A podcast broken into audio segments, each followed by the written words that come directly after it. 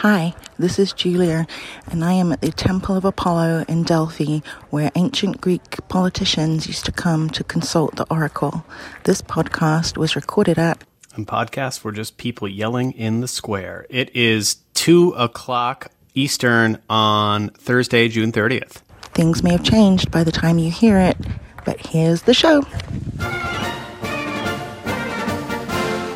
Hey there, it's the NPR Politics Podcast. I'm Scott Detrow. I cover the White House. I'm Mara Liasson, national political correspondent. And the Supreme Court issued its final two opinions of the term today. Two big ones that we are going to talk about. One has to do with immigration, the other climate. And we will start with climate. Laura Benshoff is from NPR's climate team and has been covering this. Hey, Laura. Hey there. Laura, in short, the, the court put major limits on how the EPA can regulate greenhouse gases coming from power plants. What do we need to know about this ruling? You know, the conservative majority here was looking at the Obama administration's Clean Power Plan, which had tried to do something pretty sweeping and had tried to put state level caps on how much carbon dioxide emissions, how much greenhouse gas emissions could come from power plants. Um, and the Supreme Court said that was too broad. That essentially touched on this question that they like to bring up when they see an agency doing something they don't like called the major questions doctrine. And they said, by putting this cap, you're encouraging the power generation sector to switch from burning coal to burning natural gas or even renewables, and you don't have that authority, EPA. You don't get to pick winners and losers between different forms of power generation. So, you know, they have some power going forward to continue to regulate the pollutants that they can regulate. One of them is carbon dioxide from power plants, but they can't do it in the way that they, oh, the Obama administration had tried to. Let, us briefly touch on a weird factor here that this was a ruling all about a rule that never went into effect and was in fact withdrawn years ago. Uh, so, how does this apply to what the Biden administration is trying to do going forward? Because again, this is largely about an Obama era rule. This was not a rule that Biden was trying to put in place. Right. And the fact that the Supreme Court even took it up when it wasn't in effect and when the Biden administration said, look, we're not going to rely on that at all, they made that clear, uh, was what I think gave a lot of environmental activists and climate activists pause. It's like, well, why are they looking at this if it's if it's not live right now? If that's the mystery, this isn't just confined to greenhouse gases out of power plants. This is a way that the Supreme Court can further its overarching project. The conservatives on the Supreme Court can further their overarching project of dismantling the administrative state. I mean, there's one project, a short term one. Biden wants to do something about climate change. But the longer term goal of Neil Gorsuch and others on the court is to dismantle the regulatory state, to make it almost impossible for administration agencies who they consider to be unelected, to regulate almost anything that corporations don't want regulated. So, Laura, what does this mean um, for the various ways that Biden has been trying to to reach that ambitious goal of, of major cuts in greenhouse gas emissions over the next decade? I mean, we've spent so much attention on the fact that the, the big legislative uh, aims of that have been stalled in Congress. What else has the administration been doing, and how much will this hurt those efforts? I mean, the administration has been trying to rely on regulation um, because Congress hasn't acted. And so, you know, this was a major tool. The Clean Air Act is one of the most powerful, uh, you know, anti pollution and, and, climate change by default uh, legislation that's out there, even though it is decades old and wasn't intended to be used this way. And it really limits the power that, that the EPA will have to try to direct power plants to emit less. It didn't strip it away entirely, though, and I think uh, you know some people were expecting this to be a lot worse. That that there could be more explicit limits put on the power that the EPA has uh, to change how electricity is generated. But what this does is it says you can't do it the way the Obama administration tried, but we're not going to give you a lot of indication about what else we don't want to see. You know, they left the door open to cap and trade. They left the door open to regulating carbon dioxide directly from individual power plants. You know, they, they gave the EPA some options. They have a menu of things to choose from, but they're not quite sure where the line is. And so I think it just means agencies going forward are going to have to be pretty conservative in how they read the statutes that they're relying on if they want to get something that'll hold up in front of this court. Yeah, what's interesting to me is if as we all learned in high school and college about the titanic struggle in American history between the government, which is supposed to represent the people, and corporations, uh, which represent their profit incentives, we have seen almost a total swing back, you know, from the kind of height of the New Deal to now a real uh, pro corporate agenda, and the Supreme Court is leading that. And um, it's going to be very hard, I think, for, for Democratic administrations to regulate almost anything that private industry does. And as we have underscored in many different ways over the past week, this 6 3 majority shows no signs of eroding anytime soon and shows no signs of slowing down the momentum it has picked up in carrying that out.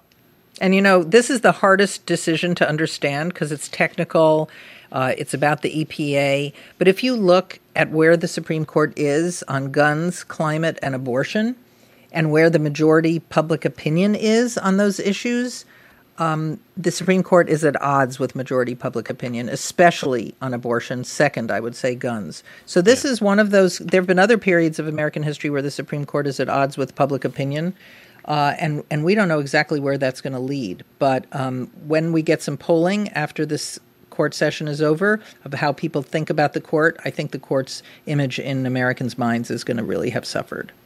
So, Laura, you know, as we've talked a lot about, Biden made enormous promises on the climate front. He has had more roadblocks than I think he envisioned, but in his statement today decrying this ruling, argued his administration is still going to do everything it can to to lower greenhouse gas emissions. That's something we will keep talking to you about, and I appreciate you joining us today. Yep, I will be following along. Thank you for having me. All right, time for a quick break. When we come back, even in this climate, the Supreme Court gave the Biden administration a win in a ruling on immigration. We'll talk about that in a moment. We all have moments where our limits are tested. What I want to talk about is how we define those limits and what it means to exceed them. I'm Jay Williams. Check out my show, The Limits, where I talk to people who have overcome theirs and achieved great things in business, sports, and culture. Listen to The Limits from NPR. And now we're back with Joel Rose, who reports on immigration for NPR. Hey, Joel. Hey, Scott. So this is the other big ruling today. The the court handed the Biden administration a victory of sorts, allowing it to rescind the Trump era remain in Mexico policy. It was a 5 4 ruling with an interesting combination of five justices. You had Chief Justice John Roberts writing the opinion, joined by Justice Brett Kavanaugh and the court's three liberal justices. So, before we get into the ruling, remind us what the Remain in Mexico policy was. Sure. Uh, this policy, officially known as the Migrant Protection Protocols, but you know more widely known as Remain in Mexico, uh, it forced migrants to wait outside of the U.S. for their hearings in U.S. immigration courts. Uh, it was created by the Trump administration. Immigrant advocates said from the beginning that the policy was going to put many of those migrants and asylum seekers in danger uh, in these border towns and squalid camps. President Biden on the campaign trail called the policy inhumane. His administration tried uh, very quickly to end Remain in Mexico, but the states of Texas and Missouri sued. Uh, they blocked that from happening. With a record number of border apprehensions last year, the states argued that the policy was important and necessary mm-hmm. to deter migrants from coming. And a judge sided with the states and ordered the administration to reinstate the policy. So, what did today's ruling say? The majority really rejected the argument that was put forward by the states of Texas and Missouri. They tried to argue that the Biden administration had only two choices under immigration law that it either has to detain migrants who cross the border illegally, or if there's not enough detention capacity to detain them all, which you know there isn't, then the administration had to return at least some of them to Mexico. And the Biden administration pushed back on that. They said no administration had ever interpreted immigration law that way, not even the Trump administration. And, you know, the majority here rejected that argument. They sided with the Biden administration. Uh, they said the administration has discretion to set its own policies, particularly with regard to foreign policy and relations with Mexico, right, which mm-hmm. were implicated um, in this policy. So, Mara, to put it mildly, immigration is a hot button political issue. The administration has really struggled at times to um, to do a few things to fully get rid of all of the Trump era policies that that angered so many Democrats, and also to deal with an increase in the number of migrants looking to enter the country. What do you think this means for the administration, and are there any possible political downsides of this ruling? I don't really see how this ruling changes the big political picture for this issue. Immigration is an issue that the Republicans are using pretty effectively against the Biden administration. Uh, they're saying he has an open border policy, which isn't true. But as you said, what the Biden administration wanted to do was to have a humane policy on the border while also somehow stopping a huge influx of migrants coming over. So they wanted mm-hmm. to break with the Trump administration, but they still wanted to have an orderly uh, border process and asylum process. Uh, and in a perfect world, they would have liked to have passed comprehensive immigration reform or at least continue protection for uh, people who were brought here as minors, uh, the DACA kids. But I don't really see how this changes things for Biden as long as there are huge numbers of people coming over.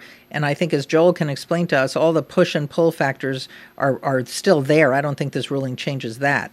Uh, immigration is still an issue that, in this midterm cycle, is, is a negative for the Democrats. And Joel, you know, as as just a reminder, there was that horrible news a few days ago out of San Antonio of more than 50 people dying in the back of a tractor trailer as, as they tried to migrate to the U.S. Uh, do you have any sense, generally speaking, big policy like changes like this, do does that make a difference in terms of the raw numbers of people that, that we see try to get into the country? Well, first of all, I mean that tragedy in San Antonio. Sadly, you know, it's not the first incident like this that we've seen um, involving tractor trailers, although the number of fatalities in this case is, is kind of more than we've seen in, in, in previous uh, cases. Yeah, and I think it just has added fuel to the political fires on this issue. You know, um, Texas Governor Greg Abbott, for example, was very quick to tweet that those deaths uh, are on President Biden, arguing that rolling back policies like Remain in Mexico, you know, he's encouraged migrants to make this dangerous journey. Um, immigrant advocates dispute that and say, you know, if the border were truly open, as Abbott contends, why would anyone pay thousands of dollars and risk their life to get into the U.S. in the back of a tractor trailer? So, yeah. But I mean, this you know that this event in San Antonio, I don't think is, is leading to any sort of cooler conversation about about yeah. immigration, and I don't think that the Remain in Mexico ruling you know, as Mara alluded to before, I don't think it makes a huge difference on the ground. I mean, for a couple of reasons. One, the reinstated version of Remain in Mexico is pretty small. The mm-hmm. Biden administration has enrolled several thousand people in it, but that's nothing like the 70,000 that the Trump administration enrolled in the first edition of Remain in Mexico. So yeah. the numbers are small. And, and just sort of more broadly, you know, the dynamics at the border are really not going to change that much. You've still got Title 42, which is this public health order that allows immigration authorities to quickly expel migrants. That's still in place. Um, you've still got all the factors that cause people to leave their homes, the poverty and violence and COVID disruptions in economies in Central America and increasingly, you know, beyond in places like Venezuela and Nicaragua, Cuba. Uh, you know, none of that is going to be affected dramatically, I don't think, by this Remain in Mexico ruling. That, that's a good point to end on. I mean, Title 42 has gotten so much of attention. You know, even as the Biden administration acts in all other ways like it's back to normal life when it comes to the pandemic, it has not tried to to remove that restriction, which was pandemic related. That's right. That's right. Um, you know, and immigrant advocates uh, would like to see the Biden administration go fight harder in court to end Title 42 than they have. Um, you know, I guess this ruling might give some optimism to immigrant advocates that that it could provide sort of a, a legal rationale for the administration to go fight some of the other um, cases brought by Texas and, and other states that are trying to limit the Biden administration's immigration policies. Mm-hmm. But legal experts I'm talking to today don't seem convinced that this Supreme Court ruling has a lot of legs uh, in that area.